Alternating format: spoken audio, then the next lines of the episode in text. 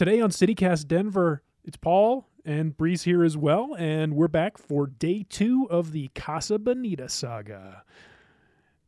Yesterday, we heard from Andrew Novick and Danny Newman about their efforts to save Casa Bonita. That was an interview that you conducted back in April. And now we're fast forwarding through the summer to early October was the next time we did an episode about this whole situation. Yeah, and um and things happened. A lot of Oh, boy. stuff. Big stuff. Yeah. Big stuff happened. So in September, we had learned that the South Park guys, Trey Parker and Matt Stone, had sort of swooped in and bought Casa Bonita. And we learned that through a press conference with our governor. If you were wondering the magnitude of this story, it's not us exaggerating how important this was to Colorado. Our governor was involved. I mean, This is one of my favorite pieces of tape of the year. oh, I didn't think I was going to have a, a mental list like this, but this press conference, and especially the moment where the governor gets out of his chair, and then there's like one of the three of them says something very high pitched. And it's almost like a screeching noise, and it's these three guys hugging, So and it's kind of awkward. awkward, and it's just really, really good. It ca- it's the whole, it's the exact right energy. institution and just open ended. You know, what, what can you tell us? Okay, well, we have some, something to announce. We have some news. We have some breaking news. And I don't know. As of about so- an hour ago, so I have to qualify this pending bankruptcy proceedings that, that this all have to happen in a couple of months. We've, we've come to uh, an agreement with the owner, and we bought it. Yeah. Congratulations! Oh my gosh! Congratulations! Awesome. It's such a great day. It's such a wonderful day. We did it. I did not know that going in. That's what we've been waiting on. That's what we we've been- knew that we were allowed to ask the question, Yeah, but we did yeah. not know. Um, that is so. yeah, yeah. awesome. Again, it has, it has to go through a proper it goes- then that sort of begs the question, Paul, what happened with Andrew and Danny and the Save Casa Bonita group? Like, wh- where are we in the timeline now? Yeah, I well, I think at this point it was kind of unclear because no one was really talking about it. Um, Andrew and Danny, I think at this point they had they had bought into the bankruptcy proceedings at some in some way. Um, so their group, their Save Casa Bonita group, obviously they care a lot about the future of this place and Casa Bonita itself. You know, they were in bankruptcy; they owed a lot of people a lot of money. So if I think Andrew and Danny's idea was that if the first thing they needed to do if they were going to save it and maybe possibly buy it themselves was to start paying off those debts and get this business in shape of eventually reopening. Yeah, and I think what I found really admirable about that aspect too was I think the buying into the bankruptcy was to do things like pay unpaid invoices for like the mariachi band. I mean, hmm. it was really to try to help the folks on the ground every day type people in the restaurant itself. So they were on the right track for sure. Um, but I mean, But then you can't beat. I can't imagine you can beat South Park money. I Oh, mean, yeah. anybody. That just seems like in another stratosphere. Yeah. I mean the reported figure was what 3.1 million dollars and then there was also I know Westword reported that there was also some payment for the intellectual property, mm-hmm. which is maybe even more interesting, especially for those guys. Yeah, because three million dollars so- doesn't seem like very much money. Something else is there we don't know yet. Yet. Well, okay. Here's the other thing about this moment in Casa Bonita's story. This was, I feel like, a real moment of uncertainty. yes. Like, what are Matt and Trey gonna do? Do you remember? Can we go back to that moment when you first heard? How did you feel? so scared. Terrified. I mean i don't i don't know them. You know it's like with andrew and danny i mean i have the privilege of knowing them as people right? So my thoughts there and something i'd hoped to convey to others who don't know them personally is like this is in good hands. These guys get it. They love it. They want to preserve it. But then with Matt and Trey coming in, I was like, I don't know them. I don't know what they want to do. They have a lot of money. They also have a vested interest in this in terms of it being a vehicle for their franchise, right? That's kind of Yeah. in the underlying fear for folks is like, oh God, is this just going to become uh, South Park land? You know, Mhm. like a tribute to South Park. And so at this moment, I was like, I there was just unease. Like, cool, it's going to stay open. It sounds like, but what is on the horizon? And that leads us to our guest Yes. for this episode that people are about to hear. Bree, who is David Thomas? David Thomas is the professor of fun, a legitimate professor that teaches architecture. And he also teaches about what makes things in our world fun, um, which is something kind of intangible and hard to. We experience fun, so you don't think a lot about it. And that's when the fun is best. Is at its best is when you're not thinking about it, and so we we got this amazing tour. Casa Bonita was offering tours at the time, I don't know if they still are for everybody. You could go in and go on an official tour, and we went with David, and he explained why it was fun. What makes Casa Bonita fun? And it's very surprising. It's things within the built environment in there. It's it's how it plays with your imagination. And he really breaks down things that you've never thought of, but you've definitely felt. And that's what I loved about this interview was I can't wait to go back to Casa Bonita to see things now through this picture that uh, the professor of fun gave me of analyzing the fun in a good way. Yeah, I this this was the moment where I think I got invested in this whole thing emotionally because his his theory of fun like that's the kind of thing I connect with. And beforehand, I like I didn't have a nostalgic connection to this place. I was one of those people that was like, yeah, the food, it's like it sucks. Why would I want to go there? But the way he talks about the food in this interview, that's what shifted my perspective. And that's what got me excited about this whole thing. Yeah, the food part is interesting, which I'm glad you brought up because we will be revisiting that tomorrow mm. Hmm and what the future is of Casa Bonita's notoriously horrendous food.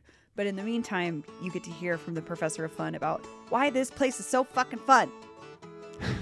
All right, let's do it. Let's do it. Let's hear it. This episode is brought to you by Pine Melon, the farmer's market delivered.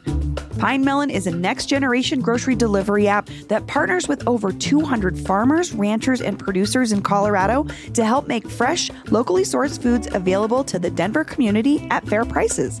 Get high quality meats, eggs, and dairy from small local farms, fresh baked breads from local bakeries, and more, as well as all of your favorite pantry staples. Best part is, Pine Melon offers same day delivery to Denver and soon Boulder within a two hour window, no subscription necessary. Save time in your busy schedule and get fresh and healthy groceries delivered right to your door.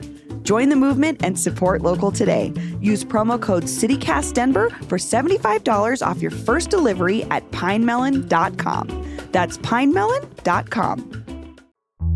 Today is Tuesday, December 21st, 2021, and this is part two of the Casa Bonita saga.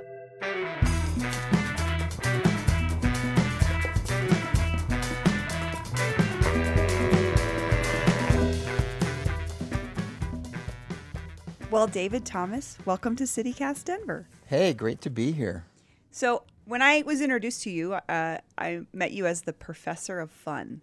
What exactly does that title mean?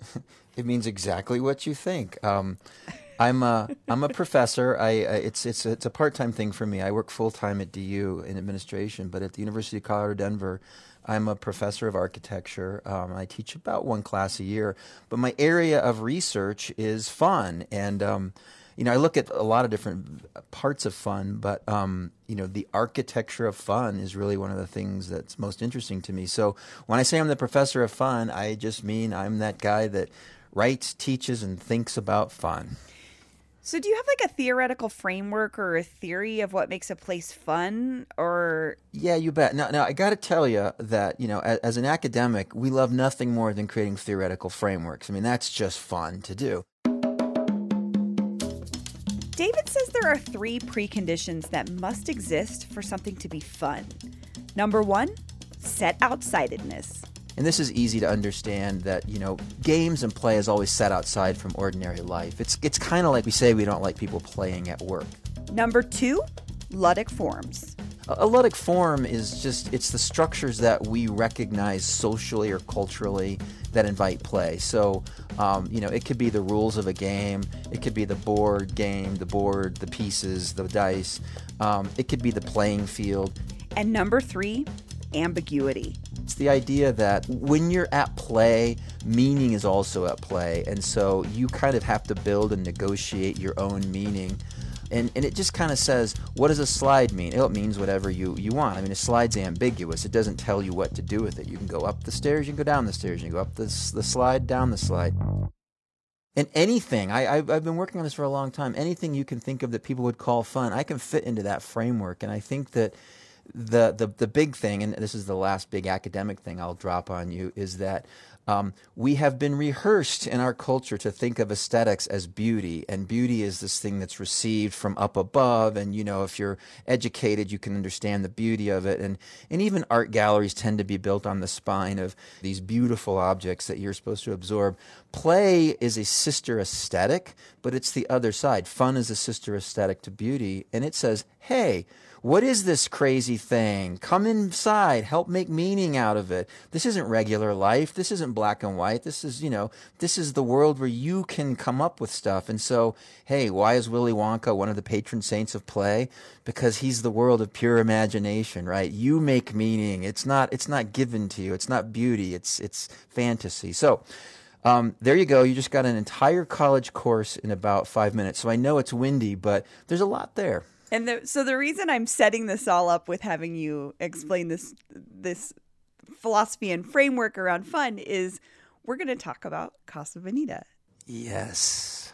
So the South Park guys are buying Casa Bonita. We've learned recently, and I, for one, I know other people may have this worry that they may change some things within it. Um, and I wonder if that will impact the design of what it makes it fun. And so you and I went on this tour last week, and I learned a lot from the tour as well as from you that how Casa Bonita is designed to be designed to be fun. So it's not like I was thinking about other things that people would think it was similar to like Chuck E. Cheese. Yeah, yeah. But that's just a building with fun stuff in it. Let's talk about the design of Casa Bonita what makes it fun? Yeah, boy, that's such an interesting, exciting, and wonderful question. But let me let me take it back to you real quick because I think this is an easy way to think about it. When you think about Casa Bonita, what's the first thing that comes to mind? Oh, the waterfall, probably. The, the waterfall, right, right. So so let's start with the waterfall, right? Now, I always joke with my architecture students if you want to make a building fun, just put water in it because the history of architecture, in a certain sense, is a system that keeps water on the outside, right? I mean, that's what buildings really, mm. they, they, serve several purposes, yes. but keeping water out is big. And any architect or engineer or, or developer is going to tell you water is the bane of architecture's existence. So just the fact that there's water in the building already is step one towards, hey, this is weird. Um, as I said, that is our lovely 30 foot waterfall. We are the only Mexican restaurant in the world that happens to have an indoor cliff diving show. As you can see, the falls over on the right, that one is made for the look. A nice sheen wave. And the one on the left actually has a special utility. It's about twice the flow. Um, and that uh, waterfall on the left is actually made to break the surface tension of the water, believe it or not, just in case you belly flop or if you're coming way from the top. Now, okay, we've all been to the Hilton. We've all seen fountains and waterfalls inside. But when you think about the Casa Bonita waterfall, it's almost as if in that make believe world, they built the building around the waterfall. I mean, there's just no way around it. It doesn't feel like a fountain. It feels like somehow there was this waterfall in Lakewood and then they built this building around it. So from a, from a just almost like a psychological perspective, I think the waterfall is super important to the Casa Bonita fun because everything else spins around the idea that this is impossible, this shouldn't be here, this isn't right. Why is there a waterfall in a building? Why is it? And so, so remember that ambiguity thing I was talking about? Casa Bonita triggers your meaning making constantly because it keeps playing literally playing with your expectations of what architecture, space, or a restaurant should be. Landing and stuff like that. And that is a great question. Most common question we get. The pool is 14 feet deep, believe it or not. It's specifically designed so you can actually do the Acapulco style swan dive. Um, as well as oh, one thing we were talking about on the tour is the ramps. There are like seven different levels of seating in there, and you get from one to the other with ramps instead of stairs. What makes those ramps fun? Most buildings, first of all, we would say are rectilinear, right? I mean, they're right angles Everything's pretty square. I mean, there's exceptions to that, especially as you get into kind of artsy architecture. But for the most part, our experience of buildings are everything's pretty square. And if you want to go from one level to the other, you take an elevator, an escalator, or stairs. So Casa Bonita's ramps, first of all, replace stairs. I mean, I think there's only a couple of legitimate staircases in Casa.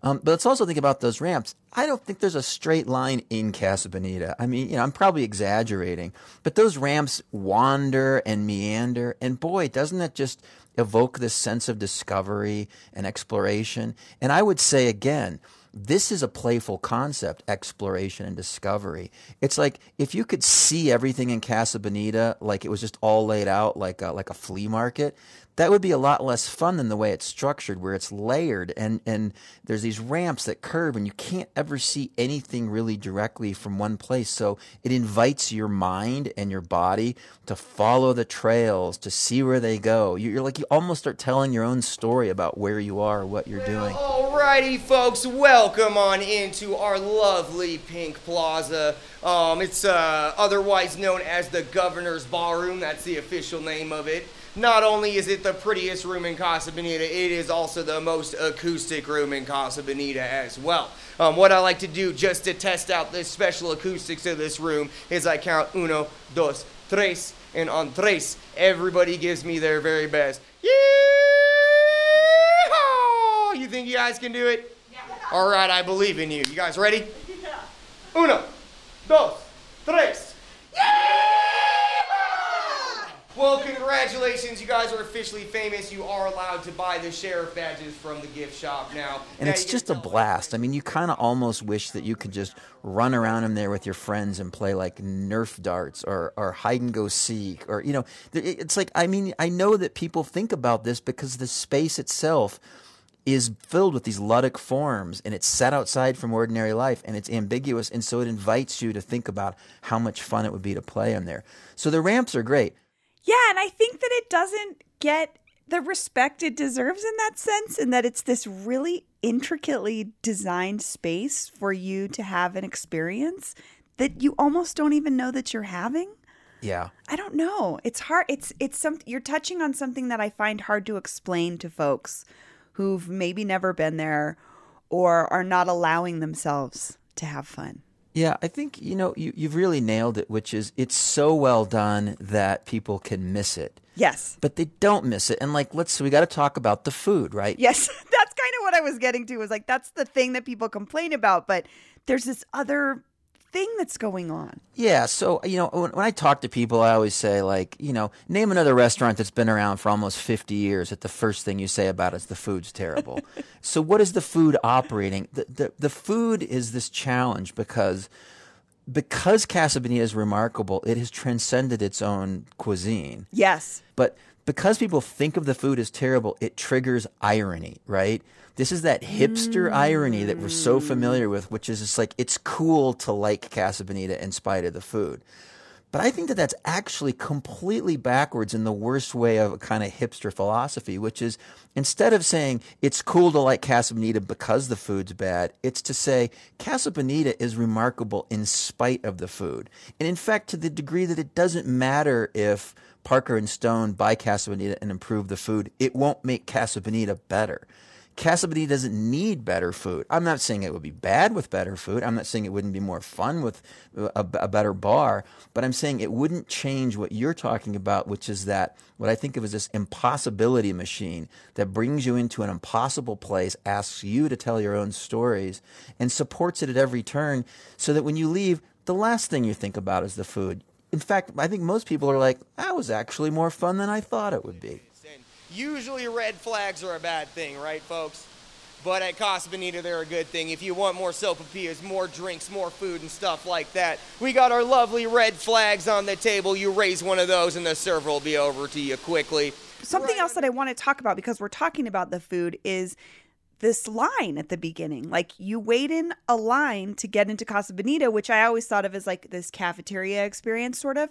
But when we were there on this tour, um, I think you made the point that it's like a it's like a ride queue Can you talk about what the what role does this line play in like creating the f- the fun? Well, I mean, I think the line for Casa Bonita really starts in the parking lot, right? Because there's this giant pink building, which is just so out of place. You know, it's you know when I talk about you know this this ludic form as an invitation to play, what could be more of an invitation to play than hey, I'm this giant building stuck in a mall, and you go through these big heavy doors, and you can kind of get a sense there's something in front of you, but you take a hard left and and the space starts to compress. You're given lots of kind of like, hey, you're in old Mexico kind of, and then you know, I, I, don't know if it's by design or by accident, but a lot of times you're just waiting in line, right? And so, as much as people hate lines, lines serve a purpose of creating anticipation. And if you've ever been to an amusement park like Disneyland, and for some weird reason the lines are short, it's fun for a little bit but it loses something. It's like it's almost like when it's too easy to get the hit, it loses something. It's kind of like the gambling thing. It's like, you know, winning is fun, but but losing makes winning more fun. The line itself is modeled to be sort of photorealistic of Guadalajara, Mexico. Um, as you can tell, this line you guys usually have to be waiting quite a bit of time on, especially on the weekends. If you ever want to come in and kind of get the restaurant a little bit more to yourself, so you come in in the wintertime during the day, and uh, it's usually a little bit less crowded, goes a little bit quicker and stuff like that. So I think that the Casa Bonita line works exactly like a Disneyland ride, which is it helps bring you into the place. It brings all your expectations in this really tight kind of frame where you're kind of like, by the time you get your food, you may almost be wondering, why are we even here? And then you follow this curved tunnel up the ramp, and then it opens up, and it is like the curtain comes back and all of a sudden you're excited. You're like, wow. Welcome into Casa Bonita, folks. The very best uh, palm trees in all of Colfax, and the only 30 foot waterfall in all of Colfax as well. Pretty good. Spot. Oh, yeah, for sure. And then learning on a tour that it was an old Joslin's, which was an old department store. I'm like, um, uh, how how like this is almost like a portal like you were saying like it feels like they built around a waterfall and it's almost like this yeah you're in a you're in another world. David thomas thank you so much for joining me. This has been fantastic. Thanks for being interested in this. It's so much fun to talk about.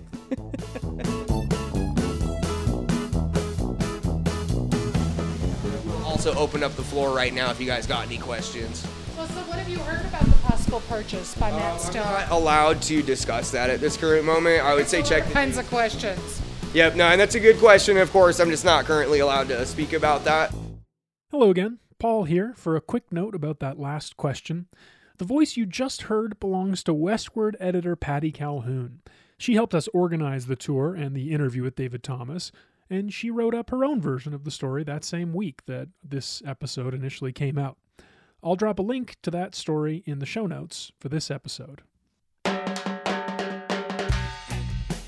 That's all for today here on CityCast Denver. If you enjoyed the show, why not take a minute to tell a friend about us, rate the show wherever you get your podcasts, and subscribe to our morning newsletter at denver.citycast.fm.